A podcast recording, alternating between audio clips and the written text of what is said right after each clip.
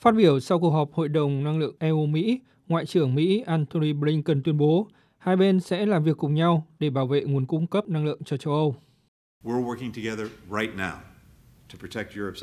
Chúng tôi đang phối hợp với nhau để bảo vệ nguồn cung cấp năng lượng cho châu Âu trước những cú sốc về nguồn cung, bao gồm cả các cú sốc có thể do Nga gây hấn hơn nữa đối với Ukraine, an ninh năng lượng gắn liền với an ninh quốc gia, an ninh khu vực, an ninh toàn cầu. Châu Âu cần nguồn năng lượng đáng tin cậy và với giá cả phải chăng, đặc biệt là trong những tháng mùa đông.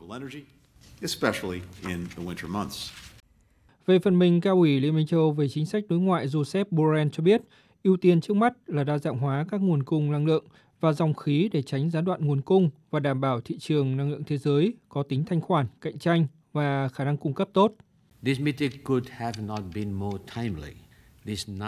Cuộc họp này không thể kịp thời hơn.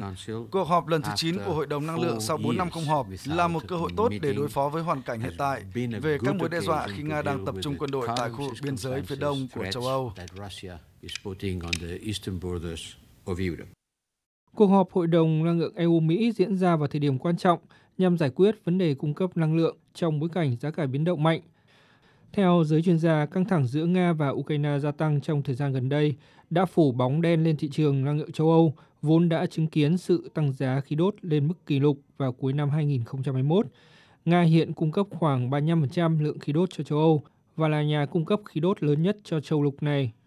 Trước tình hình đó, EU đang cố gắng tìm kiếm các giải pháp thay thế, đặc biệt là bằng cách tăng cường cung cấp khí đốt tự nhiên hóa lỏng. Theo Chủ tịch Ủy ban châu Âu Ursula von der Leyen, EU đang xem xét tất cả các lựa chọn và kịch bản, bao gồm việc hợp tác với các đối tác trong trường hợp Nga giảm hoặc tạm dừng cung cấp khí đốt. Chúng tôi đang xây dựng mối quan hệ đối tác về an ninh năng lượng với Mỹ, chủ yếu là về nguồn cung cấp khí hóa lỏng. Chúng tôi đang nói chuyện với các nhà cung cấp khí đốt khác, chẳng hạn như Na Uy, về việc tăng nguồn cung khí đốt của họ cho châu Âu.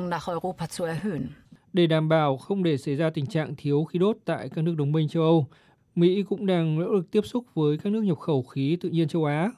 Ngoài ra, Mỹ cũng đang tiếp xúc với các nước sản xuất khí đốt như Qatar, Nigeria, Ai Cập, Libya để thảo luận về việc tăng sản lượng khi xảy ra tình huống nguy cấp. Hiện nay, cuộc khủng hoảng khí đốt đang được xoa dịu tại châu Âu nhờ thời tiết tương đối ôn hòa. Tuy nhiên, thống kê mới nhất về năng lượng châu Âu đang gây lo ngại. Theo cơ quan cơ sở hạ tầng khí đốt châu Âu, khối lượng khí đốt khả dụng trong các cơ sở lưu trữ dưới lòng đất của châu Âu thấp hơn 27% so với mức cùng kỳ của năm ngoái, khoảng 13,4 tỷ mét khối.